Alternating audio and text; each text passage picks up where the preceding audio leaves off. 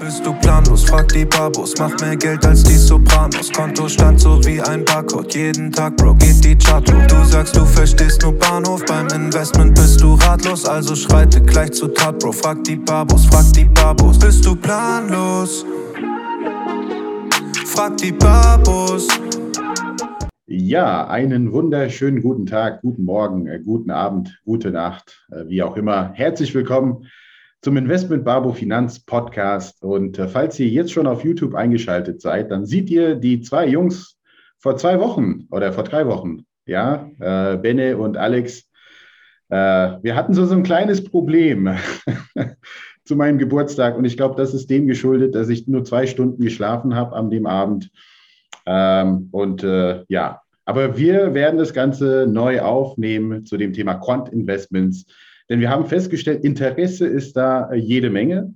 Äh, wir haben mit der ersten Folge nur zehn Minuten aufnehmen können. Ja, wir haben natürlich nach wie vor weiter gelabert. Es war ein sehr gutes Gespräch vor Ort bei uns in Frankfurt. Ähm, Interesse ist da. Ich, ich, meine, Michael, du kannst mich korrigieren, aber so an die 1000 Zuhörer äh, oder halt Streams hatten wir sicherlich schon. Ja, mich wundert es auch. Probleme hatten, also, ja? weil äh, die, ja, mich wundert es, weil wir haben äh, vor dem Stream haben wir natürlich, äh, hat der Endrit so eine Minute erklärt, dass, ey Leute, diese Folge ist ein bisschen anders. Ähm, und ich dachte, dann schalten einfach alle aus, ja, ja. Ja, weil die hören, okay, zehn Minuten äh, von einer Stundenkonversation ist ja vielleicht nicht so cool, äh, aber ey, die Leute hören sich das an und vor allem auch die kompletten zehn Minuten finde ich schon mal hervorragend, weil ihr müsst wissen, äh, als wir das Meeting beendet haben, habe ich einen gefragt, check mal den Ton und er meinte, der Ton läuft super, passt auch.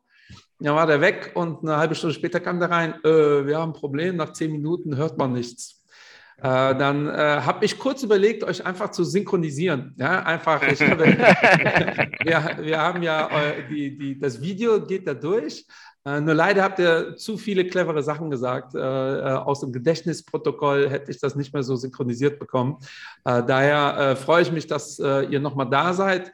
Möchtet ihr euch trotzdem, weil der eine oder andere hört nur diese Folge, euch kurz vorstellen ähm, und was ihr macht?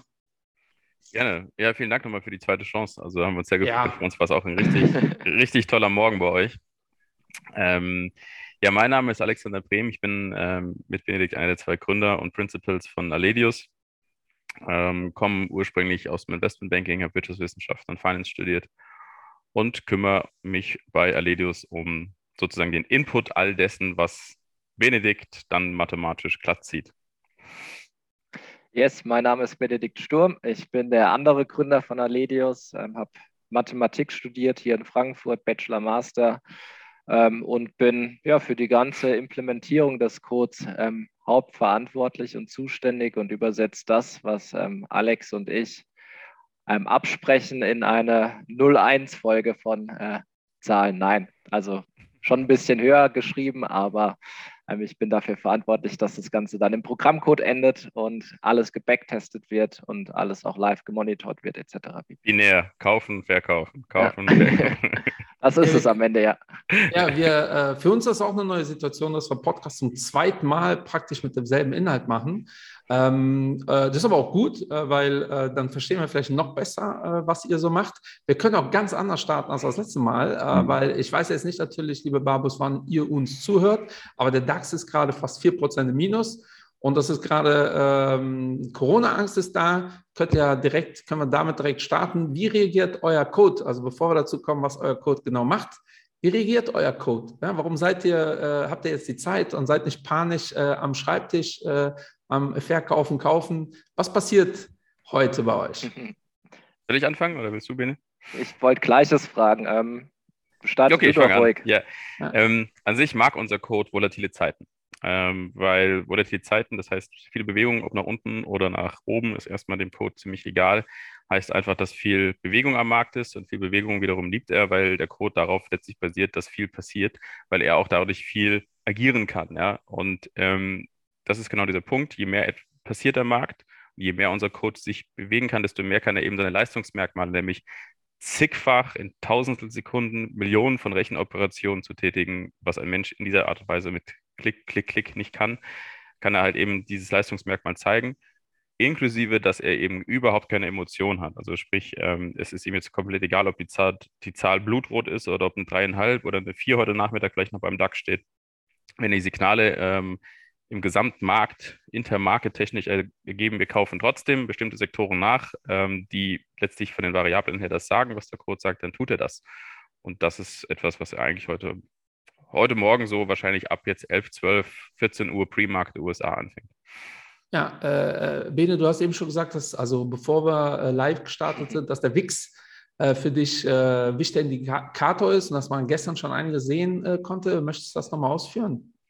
Ja, sehr gerne. Also generell nicht nur der WIX, sondern die komplette ähm, WIX-Struktur. Ja. Wir hatten ähm, ja gestern bereits beobachtet, dass der WIX um, ich weiß es gar nicht, acht Prozent teilweise gestiegen ist. Ähm, wenn man sich den Chart auch anschaut, war dann ähm, ganz schöner Anstieg gestern zu vermerken. Und das gibt natürlich schon vorher die Stimmung wieder. Klar, die Amerikaner haben länger die Börse offen aus deutscher Zeit als wir hier in Deutschland, aber schlussendlich genau dieser Anstieg des WIX, der macht sich ja heute im DAX äh, bemerkbar und sichtbar. Und da kann man nicht nur den WIX an sich äh, beobachten, sondern auch die ganzen ähm, Futures, also den einmonatigen, zweimonatigen, aber auch den achtmonatigen beispielsweise und die halt ins Verhältnis zueinander setzen.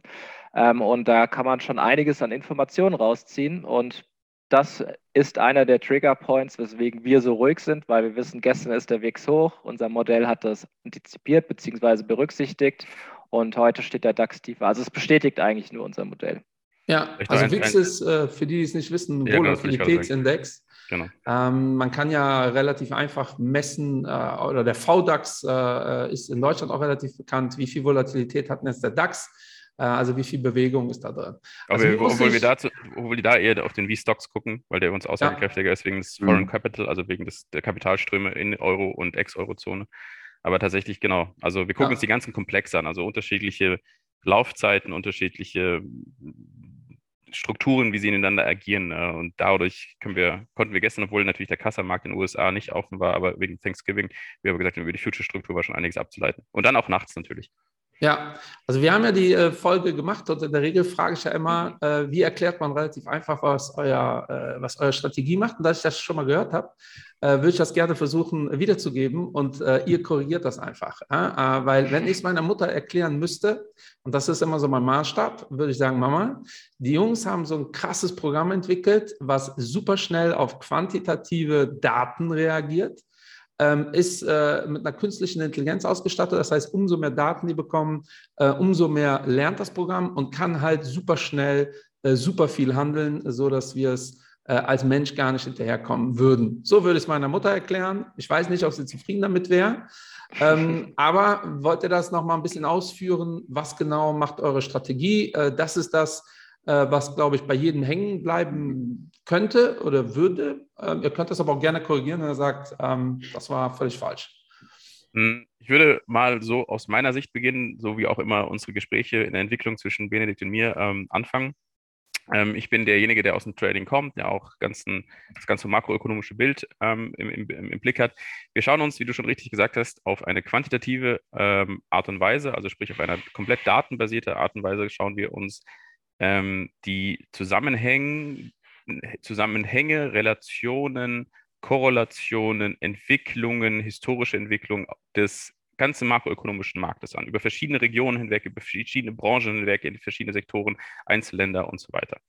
Das dann auf Tagesbasis, Wochenbasis, Monatsbasis, aggregiert, nicht aggregiert, also unterschiedlichste Beleuchtung und Rechenoperationen sozusagen. Ähm, dazu können wir auch noch alternative Daten nehmen wie Wetterdaten, Sentimentdaten, also Stimmungsdaten, Social Media Aktivitätsdaten und so weiter. Ähm, leiten dadurch Zusammenhänge ab, überprüfen die auf Evidenz und Signifikanz. Und wenn die etwas auf einer bestimmten historischen Trainingsmenge ergeben haben, können wir dies auch prospektiv wiederum, wenn bestimmte Maßstäbe sich wieder eintreten, können wir den Code sagen lassen, dies kannst du mit einer Wahrscheinlichkeit von XYZ jetzt auch prospektiv handeln. Das passiert mit einer kompletten Formstabilität. Das, was ich von mal eingangs sagte, ist, wenn ein Mensch eben Emotionen mitbringt, wenn er schlechte Laune mitbringt, wenn er Übermüdung mitbringt, ne? Übermüdung. ähm, funktioniert das Mikro nicht. Äh, äh, dann, dann ist es so, dass äh, da ein Code halt natürlich überhaupt keinen, keine Relevanz irgendwie hat und sagt, ist, äh, ich handle immer genau das, was ich sehe. Äh, und natürlich, wie du schon richtig gesagt hast, einfach unfassbar schnell.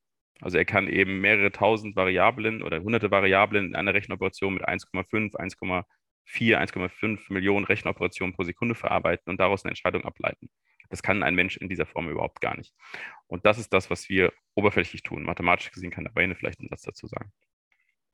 Ja, im Grunde genommen fängt es ja beim Abgreifen der Daten an. Also es wurde schon mehrfach gesagt, dass Daten verfügbar sein müssen und die müssen natürlich auch in Echtzeit wieder reinkommen.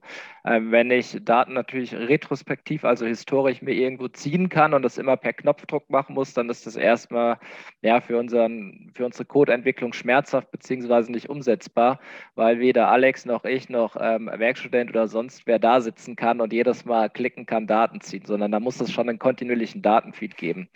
Die Daten müssen dann persistiert werden, also gespeichert werden sodass sie immer wieder abrufbar sind für auch zukünftige Analysen, aber auch für rückblickende Analysen.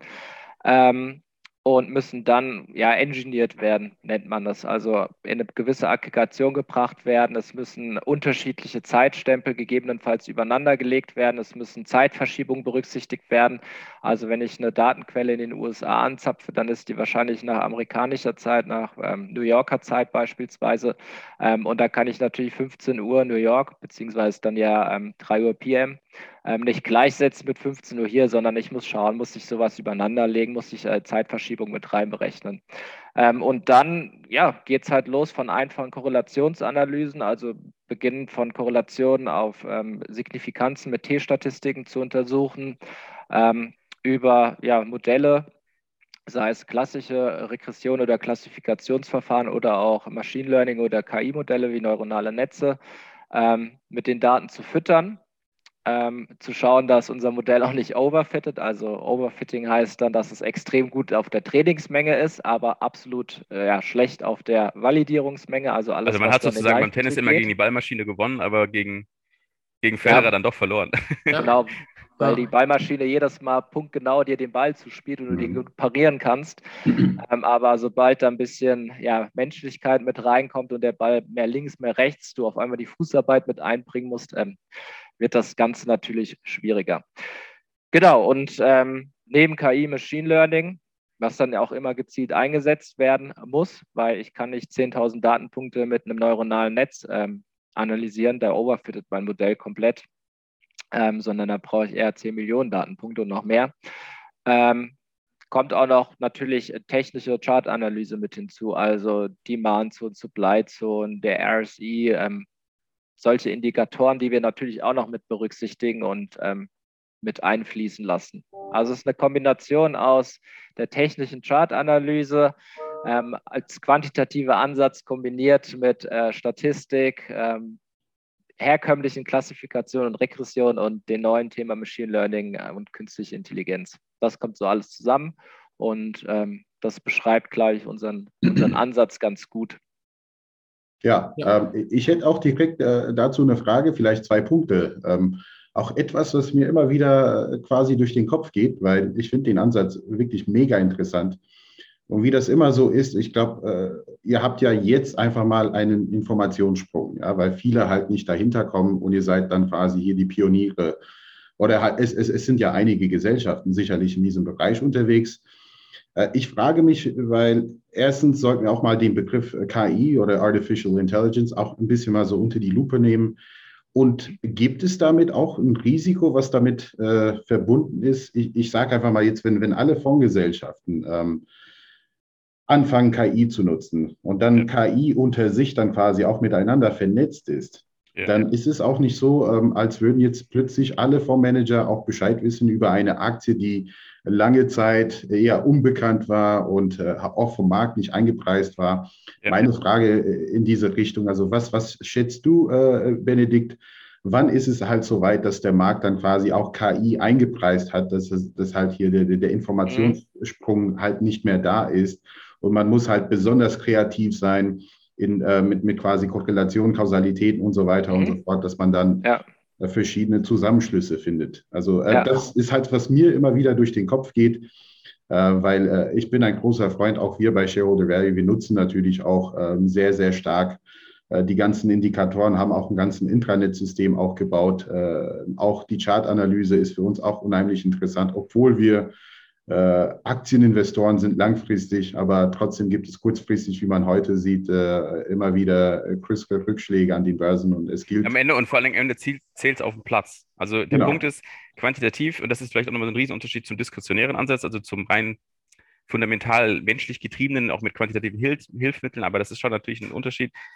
Bei quantitativ geht es wirklich darum, was passiert auf dem Platz. Also mhm. was ist der Punkt? Es kann komplett eine These im diskretionären Ansatz im Management-Komitee, Meeting irgendwie gesetzt worden sein. Wenn der Markt das nicht in den nächsten drei, vier, fünf, zwölf, 15 Wochen ausspielt, dann muss man sich irgendwann fragen, was ist da irgendwie nicht evident an meiner These sozusagen, mhm. weil am Ende hat der Markt immer recht.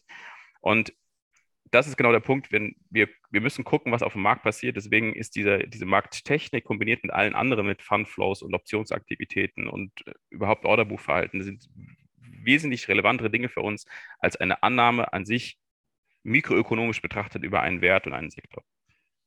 Das ist äh, ganz gut. Aber Bene, hm. ähm, ich habe jetzt. Ja, ich, ich würde anfangen und würde dann auch wieder den Ball zurück an dich spielen, Alex. Also eine Sache ist erstmal generell, es gibt habe ich auch schon erwähnt, dieses Overfitting.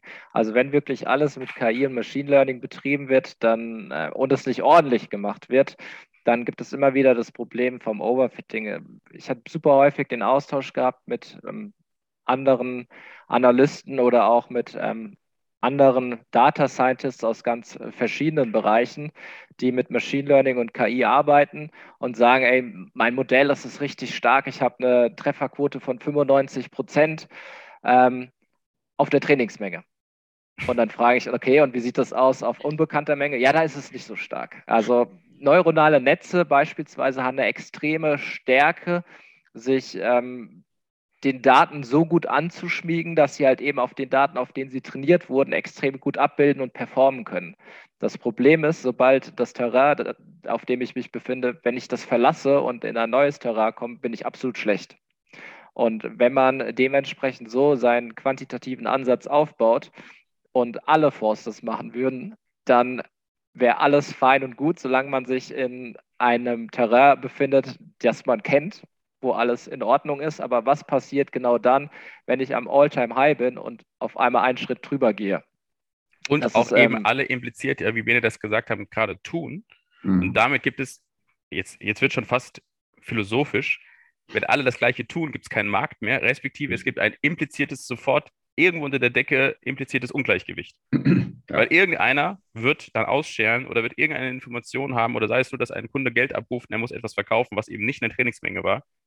Und das Markt, der Markt kippt sozusagen, weil alle zu sehr auf der gleichen Seite des Bootes waren, weil sie die gleichen Patterns in den neuronalen Netzen erkannt haben und gleich gemacht haben. Aber ich ist glaub, das ein Problem? Ja, ist das ein technisches Problem, also ein, ein, Problem der Rechenkapazität oder ein Problem der Programmierung? Der ähm, nicht der Rechenkapazität, ich würde genau. sagen der Programmierung.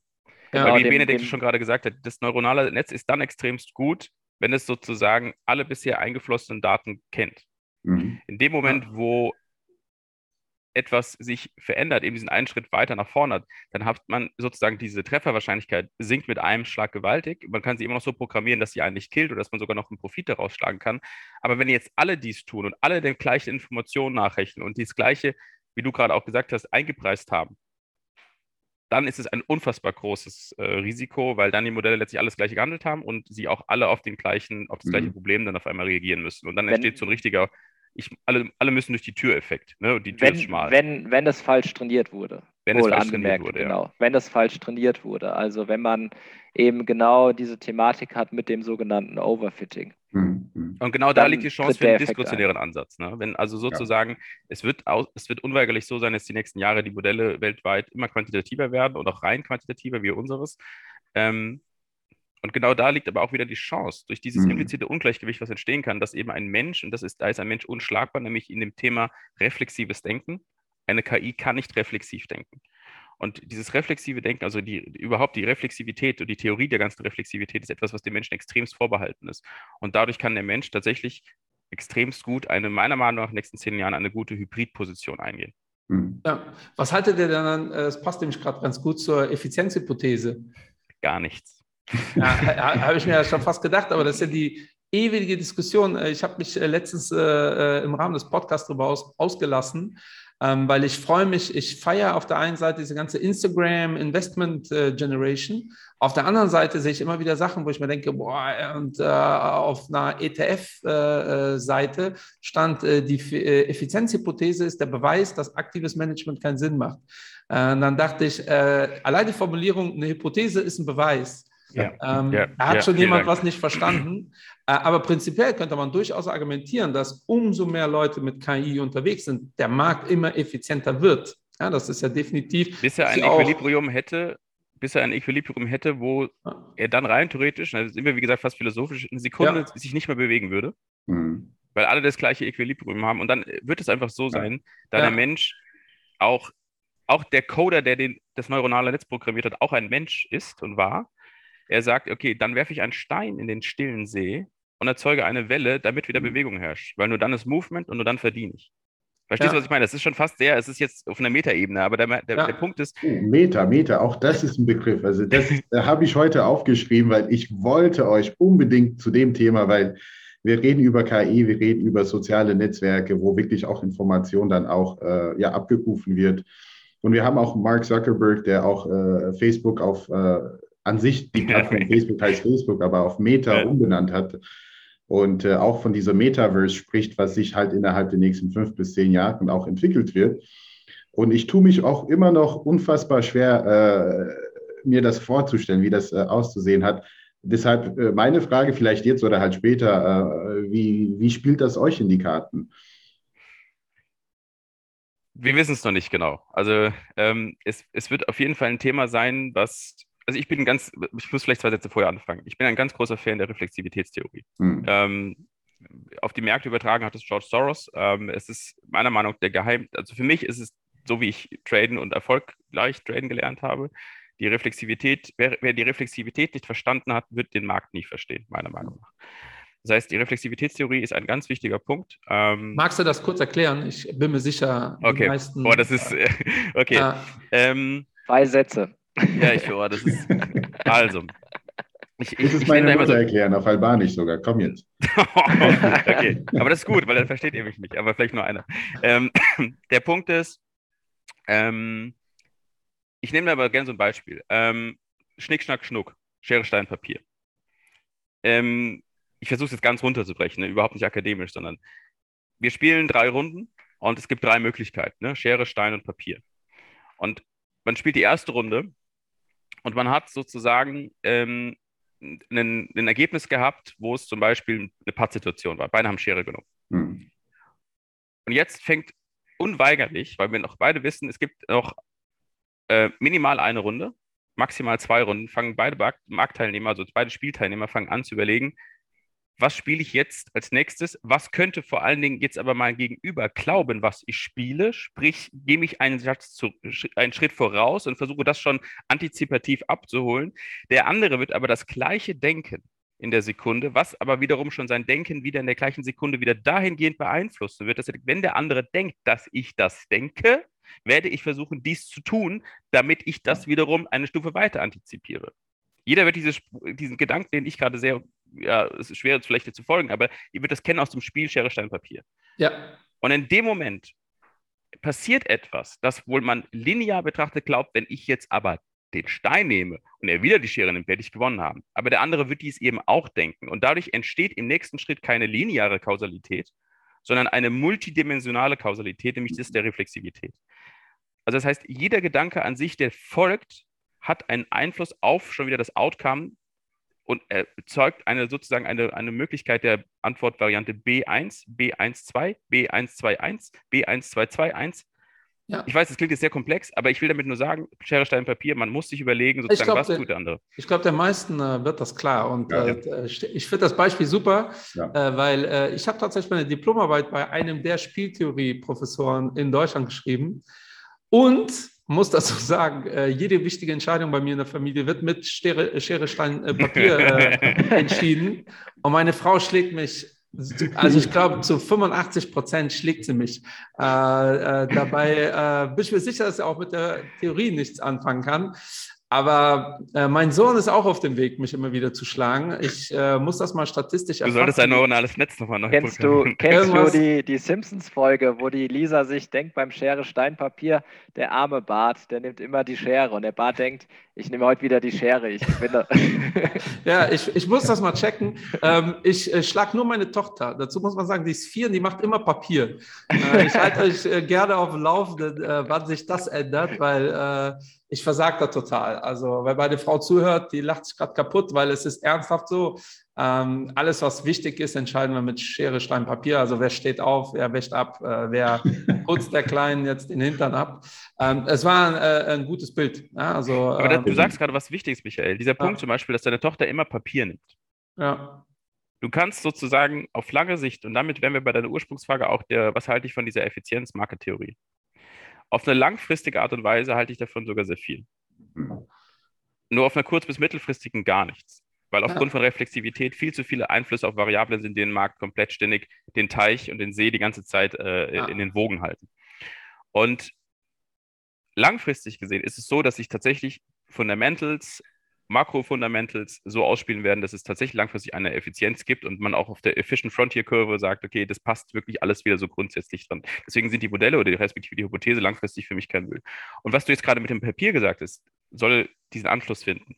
Nämlich, wenn ich immer das Papier nehme, dann wirst du sozusagen alles drumherum einfach undercutten und sagen, ich habe immer das Papier und wirst daraus auch eine Erfolgsserie bilden können. Und wenn du ja. dich sozusagen zu sehr in den reflexiven Modellen verhaftest, hast du überhaupt keinen Überblick mehr, vor allem wenn du es nicht mit äh, KI machst.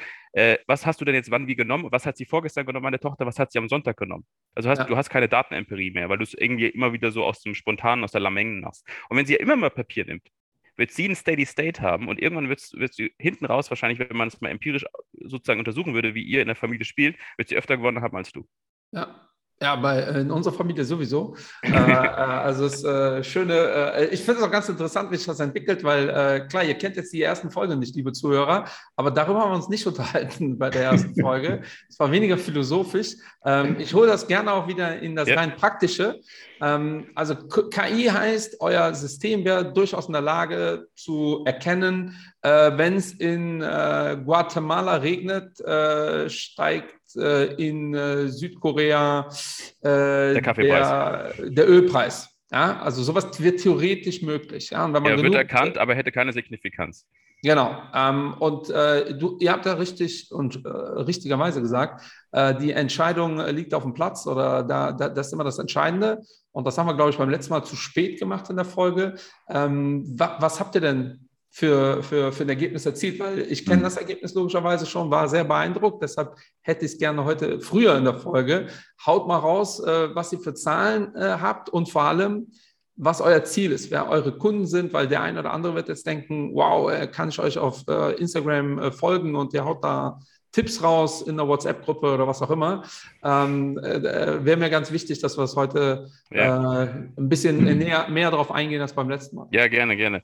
Ähm also grundsätzlich unsere, unsere Performance-KPIs oder ganz deutsch gesagt unsere, unsere Leistungszahlen sind, ähm, dass wir, ähm, wir haben zwei Modelle. Äh, wir haben ein momentumgetriebenes Modell, also ein Modell, das eher in so 90 bis 95 Prozent der Zeit an den Märkten äh, funktioniert, wenn die Volatilität in einem moderaten Rahmen ist. Also nicht so wie heute Morgen. Da würde unser anderes Modell anspringen, nämlich das andere Modell ist ein Modell, das nennen wir Mean, ähm, aus dem englischen Mean, ähm, M-E-A-N indem man äh, sagt, äh, es gibt, es, es, es, wird dann richtig gut, wenn äh, sehr viel Volatilität und Schwankung am Markt herrscht. Und das ist so fünf bis zehn Prozent der Zeit übers Jahr gesehen. Und da ist es so, dass wir im, im, im, in dem einen Modell ähm, sehr, sehr hohe Returns haben, aber mit einer hohen Schwankung. Das heißt, dann können wir von 30, 35 Prozent per annum sprechen, annualisiert, aber bei einer höheren sogenannten Sortino-Ratio oder auch Sharp mhm. Ratio übergeordnet gesagt. Das heißt, ähm, der Weg zu diesem Return ist volatiler. Im Momentum-Modell liegen wir bei Mitte 20 Prozent, 26, 27 Prozent auf die letzten fünf Jahre annualisiert, nicht kumuliert, annualisiert.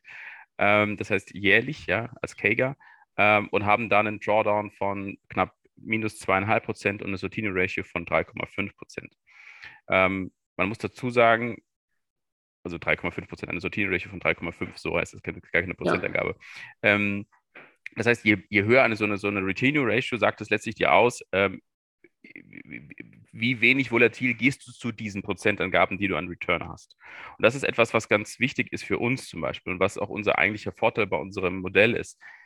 Man kann 30 Prozent im Jahr machen, aber halt so, ja, und sagen, okay, ich nehme das hin. Wenn du Kunden hast, die das hinnehmen und wenn das auch die Regulierung erlaubt, dann wunderbar.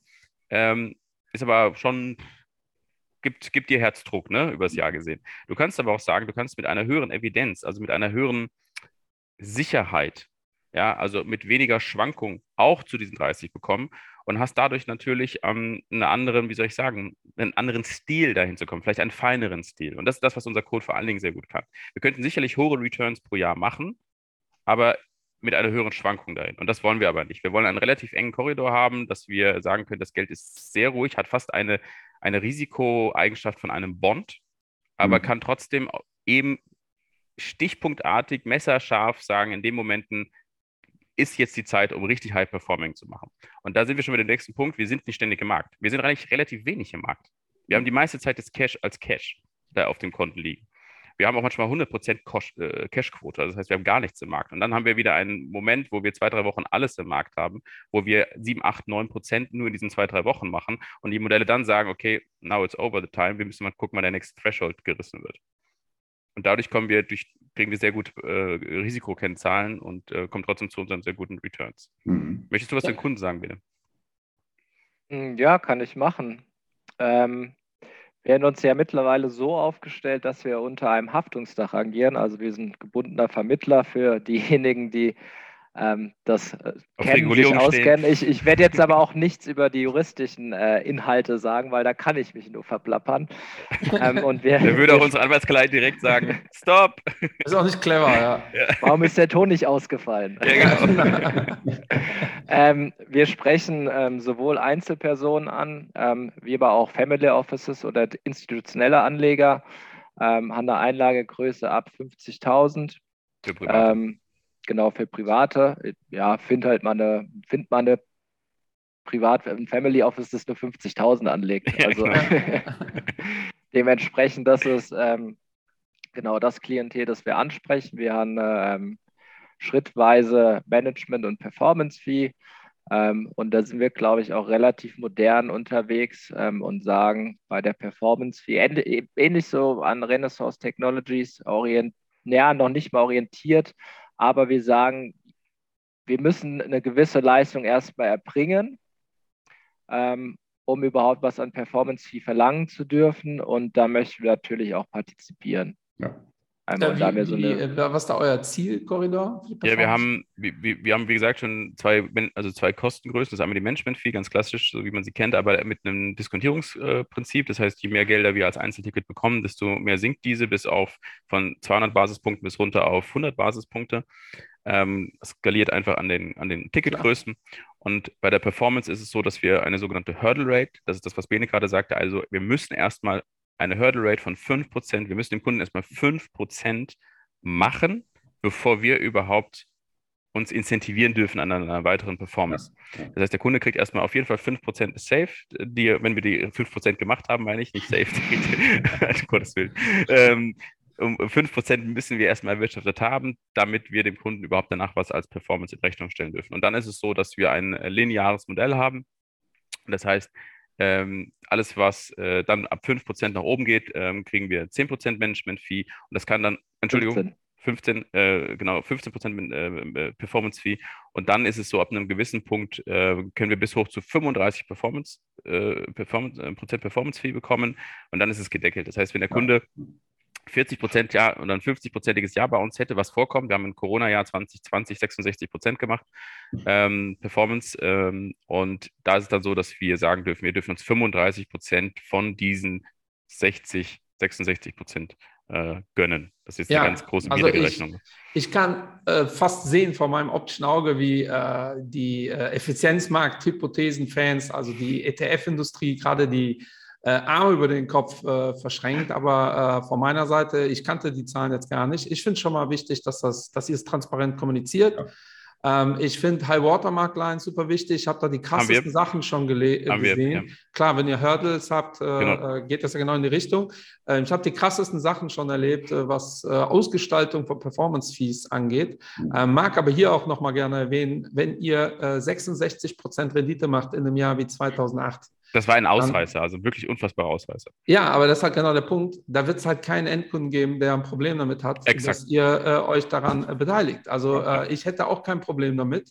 Mhm. Ähm, und ich finde diese Diskussion, diese ähm, alles auf den Faktor Kosten zu reduzieren, ja. sowieso kritisch. Haben wir hier im äh, Podcast auch immer wieder thematisiert. Das heißt nicht, dass mir Kosten egal sind, es muss halt transparent und angepasst sein. Ne? Und genau. ihr habt, äh, glaube ich, äh, ähm, Ben hat gerade Renaissance Capital äh, angesprochen. Das ist ja, kann man schon sagen, euer Vorbild für alle. Mhm. Äh, Babinas und Babos, die die nicht kennen, einfach mal googeln mit dem Medaillon-Fonds, der seit den 80er Jahren, glaube ich, einfach abartige Renditen äh, hinlegt, ist mittlerweile auch für Investoren geschlossen. Äh, das heißt, verwalten ihr eigenes Geld. Ich glaube, das ist die einzige Firma auf der Welt, die nur Milliardäre äh, angestellt, hat. hat. Ja. Ähm, äh, also auch allein da Effizienzmarkthypothese, sich einfach mal mit dieser Firma beschäftigen und dann nochmal sagen, dass das halt alles nicht geht. Ähm, ich bin schon der Meinung, dass die Märkte effizient sind, aber es kommt auf die Märkte an und es kommt auf den Zeithorizont an. Äh, wenn man es wirklich ganz hart nimmt und Pharma ist ja so ein Beispiel, der sagt, es gibt keine Blasen. Ja, egal, was Natürlich. man dir für eine Blase ja. zeigt, er sagt, das ist keine Blase, das war in dem Moment absolut korrekt und ja. dass das einen Tag später 90 Prozent runtergegangen ist, das ist eine normale Marktentwicklung. Ja. Ähm, erinnert mich ein bisschen an Norbert Blüm mit äh, Die Rente ist sicher. Ähm, aber Renaissance ist ein gutes Beispiel. Warum macht er einfach nicht einen Fonds auf? Und sagt, ja. Ja, und sagt, ey, auf Instagram posten 20 äh, Prozent per anno, äh, äh, mega, äh, äh die Daten, eure ähm, ja. Drawdowns sind unfassbar gering. Warum macht ihr nicht einfach einen Fonds und werdet auch Milliardäre? Oder fantastisch Milliardäre? zwei, zwei, zwei Antworten darauf. Ja. Ähm, die erste ist, in unserem Stadium jetzt ist es einfach für uns auch sehr teuer. Also es ist sozusagen in Deutschland sehr teuer, so ein ganzes Fondskonstrukt erstmal aufzusetzen. Ähm, wir arbeiten ja sozusagen als eine Art Investment-Boutique, die jemanden advised, der einen Fonds hat und der ja. Kundengelder sozusagen dann mit unseren Befehlen in Echtzeit anlegt. Ähm, auch alles natürlich ganz klar reguliert, Stichwort Haftungsdach. Ähm, und einen eigenen Fonds aufzulegen, ist zu Anfang einfach sehr teuer. Wir haben mehrere Anfragen bekommen. Wir, auch wir waren am 30.09. auf der Bahn Investmentkonferenz, da wurden wir sehr gerne gesehen und kamen einige großen in Luxemburg notierte Fondsgesellschaften, die gesagt haben, mach das doch mal. Ich sag mal so, wir sind offen für gute Vorschläge. Es muss vom mhm. Kosten-Nutzen-Verhältnis für uns passen, ja. Ähm, das, das auf jeden Fall. Ähm, und der zweite Punkt ist, Größe, also Anlagekapitalgröße bei uns ist auch irgendwann bei uns ein Showstopper. Ja. Ich möchte erklären, warum. Das ist auch der Grund, warum Renaissance zum Beispiel irgendwann die Fonds auch geschlossen hat für Outside Money, weil unsere Modelle sind dann performant, wenn sie eben in Echtzeit in tausenden Sekunden auf Tickbasis in bestimmte Vermögensklassen rein und auch wieder raus können. Und wenn wir bestimmte Ticketgrößen unterbringen müssen, weil wir eben rein theoretisch XY Milliarden an der Management hätten, dann wird es für uns schwierig, diese Performance-Kennzahlen zu halten, weil sich äh, Thema Reflexivität auf einmal unser ganzes Modell ändert, weil wir unterschiedliche Größen, wir beeinflussen dann den Markt teilweise in manchen Ordernbüchern mit. Ja. Und das ist genau ein ganz wichtiger Punkt. Man ist deswegen so gut und schlägt deswegen die Effizienzmarkthypothese so gut, dass, weil man sich mit seinem Modell unterm Radar bewegt. Mhm. Also man bewegt sich sozusagen unter den großen Orderbuch-Tickets. Ja. Und wenn wir aber anfangen, selber eine Signifikanz in einem Orderbuch darzustellen, weil wir große Tickets unterbringen müssen, weil wir viel Anlegerkapital haben, Thema Reflexivität, fangen wir an, den Markt damit selber im Orderbuch zu beeinflussen und darauf ist unser Modell nicht trainiert. Versteht ihr, was ich meine? Ja, das, ist, ja, doch, doch. das ist etwas, was für uns schwierig ist. Das heißt, bis zu einer 150, 200, 250 Millionen Euro ist es für uns möglich in den jetzigen Modellen. Danach werden unsere Performance-Kennzahlen schlechter. Nicht schlecht, schlechter. Mhm, mhm. Also wenn ein vorkommen möchte und sagt, pass auf, hier, wir setzen was auf und wir, wir targeten 250 Millionen, dann ist das für uns eine machbare Größe. Dann setzen wir uns gerne zusammen. Ja, also ich finde es auch wichtig, das genau so zu kommunizieren. Ne? Ja, so ähm, ist das. Äh, äh, fand ich ja schon bei unserem ersten Gespräch beeindruckend, wie offen und transparent ihr seid. Das ist ja auch nicht. Ja, wir haben ja nichts äh, zu verstecken. Also wir, also ja, äh, ist ja nicht immer äh, unbedingt der Fall. Wir hatten ähm, äh, das Schlimme, äh, wahrscheinlich verliere ich deswegen immer bei Schnick, Schnack, Schnuck. Ähm, äh, ich äh, muss mir mal die Podcasts teilweise selbst wieder reinhören, weil ich vergesse, was, worüber wir uns unterhalten haben. Also die Inhalte sind zwar noch da abgespeichert, ja, ja. Aber genau worüber wir uns unterhalten haben, das vergesse ich. Ja, ich weiß, dass ich dem Bene ein vergiftetes Kompliment gemacht habe, äh, dass ich ihm gesagt habe, das war das netteste Gespräch, was ein Mathematiker je hatte. Yeah. Äh, als er, er, dann gesagt hat, äh, oh, das ist nett, ich, das ist gar nicht so tolles Kompliment. Aber ich fand das Gespräch sehr cool. Eins ist aber bei mir hängen geblieben, und zwar das Bild mit den kleinen Fischen, die am, am, am Wal, beim Wal nebenher. Das hast du gebracht. Das, das habe ich gebracht, weil du, du gebracht, gesagt ja. hast, das größte Risiko, ähm, was du siehst, ist, dass ein anderer Code, euer Code, anzapft. Mhm, ja? ja? Und äh, magst du das nochmal ähm, äh, ein bisschen darstellen, äh, was damit gemeint ist? Weil, ähm, finde ich, äh, das hat mich wirklich beeindruckt, äh, weil ich das noch gar nicht so auf dem Schirm hatte, das aber total Sinn macht, logischerweise. Mhm. Ähm, ich, ich würde es wieder so in zwei Sätzen so ein bisschen High-Flying äh, erklären ja. erläutern und der Bene kann zwei Sätze mal tiefer gehen, äh, mathematisch und technologisch. Ähm, stellen wir uns eine Welt vor, wo es nur noch ein Kampf der Maschinen und der Algorithmen gegeneinander ist und ähm, man kann sozusagen, Stichwort Effizienztheorie, dann auch irgendwann nicht mehr, weil alle auf dem gleichen neuronalen Netz sind, sind alle auf der gleichen Variablenbasis unterwegs, alle kriegen die gleichen Signale, ähm, wird sich nicht mehr so viel tun. Also sprich, der Markt wird nicht mehr so viel be sich bewegen und man wird impliziert, seine Performance-KPIs werden massiv drastisch sinken. Denn letztlich ist ja, man verdient dann wegen Geld oder anders gesagt, man, man, man kriegt deswegen eine Wertsteigerung, weil die Wahrnehmung des Marktes, also die Perception gegenüber der Realität, eine andere, also die, das muss ein Missverhältnis sein. Mhm. Sonst, wenn, und dieses Missverhältnis muss man entdecken und nur dann kann man sozusagen eine Wertsteigerung überhaupt erzielen, indem man sich einkauft äh, und dann eben letztlich eine Wertsteigerung, eine Appreciation mitmacht. Wenn diese Perception versus Reality ständig gleich ist, weil sie sozusagen höchst effizient wäre, weil alle Maschinen das gleiche handeln, dann gibt es letztlich kein, keine Bewegung mehr. Dann würde eine Sache irgendwann erfolgen, dass sich ziemlich schlaue Leute, und in diesem Sektor tummeln sich sehr schlaue Leute, dann irgendwann sagen würden, hm, äh, wenn sozusagen der Markt, das Spielfeld, auf dem wir uns überhaupt bewegen, sich nicht mehr so bewegt oder auch noch nicht mal bewegen lässt, indem wir reflexiv eine eigene erfundene Variable reinbringen, um das Wasser wieder zum Wellen zu bringen, da müssen wir mal gucken, ob jemand anderes vielleicht, also ein anderer Marktteilnehmer, sprich ein Konkurrent, etwas hat, was ein Fehler ist. Also wir, wir, wir suchen sozusagen nicht mehr das, das Schachfeld an sich zu bearbeiten, sondern wir gucken die ganze Zeit, ob der andere Spieler ein Problem hat und jedes Mal aufgrund seiner persönlichen Ausgestaltung einen Fehler im Ziehen der Schachfiguren macht. Hm. Also sprich, einen Fehler in seinem Code hat, oder irgendwo gehackt werden könnte oder eben einem, ein, ein Missverhältnis hat, sodass er immer wieder im Orderbuch etwas macht, was ich vorher antizipativ erkenne und sage, klasse, ich nehme es dir direkt eine Sekunde vorher weg und verkaufe es dir, dass du es originär gesehen hast. So, und das ist etwas, das, ähm, da hast du dieses Beispiel gebracht, Michael, das fand ich sehr gut. Äh, das ist so, die, da sind viele, viele kleine Fische sozusagen an einem großen Wal, die versuchen dann anzu, ab uns anzuknabbern. Und wenn du dann halt aber irgendwann merkst, äh, dass dass jemand anderes einen, einen, sozusagen den anderen Fisch frisst und nicht mehr den Wal, weil der Wal ist sozusagen abgenagt und dann fressen sich die anderen gegenseitigen Fische. Das ist eine ganz große Gefahr. Ja. Oder der wenn gute, der, ja, bitte. Oder wenn der Wal die ganzen kleinen Fische zu den Haien führt. Ja, oder so. Als böser, böser Incentive sozusagen, ja. Ja, wer äh, ist ja ein Thema, ne? Also äh, BlackRock äh, hat ja. ja eine Software, die sehr bekannt und auch ominös ja. ist. Äh, heißt ja auch ähnlich wie ihr. Ne? Äh, wie heißen die? Äh, Aladdin. Aladdin. Aladdin, Aladdin ne? ja. also, also kann man ja jetzt nicht komplett von der Hand weisen. Ähm, mhm. Wie hoch ist die Gefahr, dass da sowas passiert, Bene? Dass, äh, äh, dass, dass BlackRock euch eigentlich die ganze Zeit führt? Ja, die Gefahr ist vorhanden. Ich glaube, noch sind wir einfach zu klein, dass es interessant wird. Ähm, uns irgendwo hinzuführen oder wie auch immer ähm, auszunehmen. Aber je größer man wird, desto ähm, größer ist natürlich auch die Gefahr. Und das, was Alex schon beschrieben hat, genauso wie wir natürlich Analysen darauf machen können oder machen, wie sich der Markt ein bestimmtes Wertpapier, was auch immer entwickeln wird in den, innerhalb der nächsten x Minuten, Stunden, Tage, wie auch immer, kann man natürlich auch sagen, okay, es gab immer unusual Option Activities oder auch Wertpapierkäufe. Ähm, kann ich die Signale herausfinden, die dazu geführt haben, ähm, die vielleicht der vor, die vielleicht Aledius verwendet, um ihre ähm, ja, Kauf- oder Verkaufstrades ähm, durchzuführen.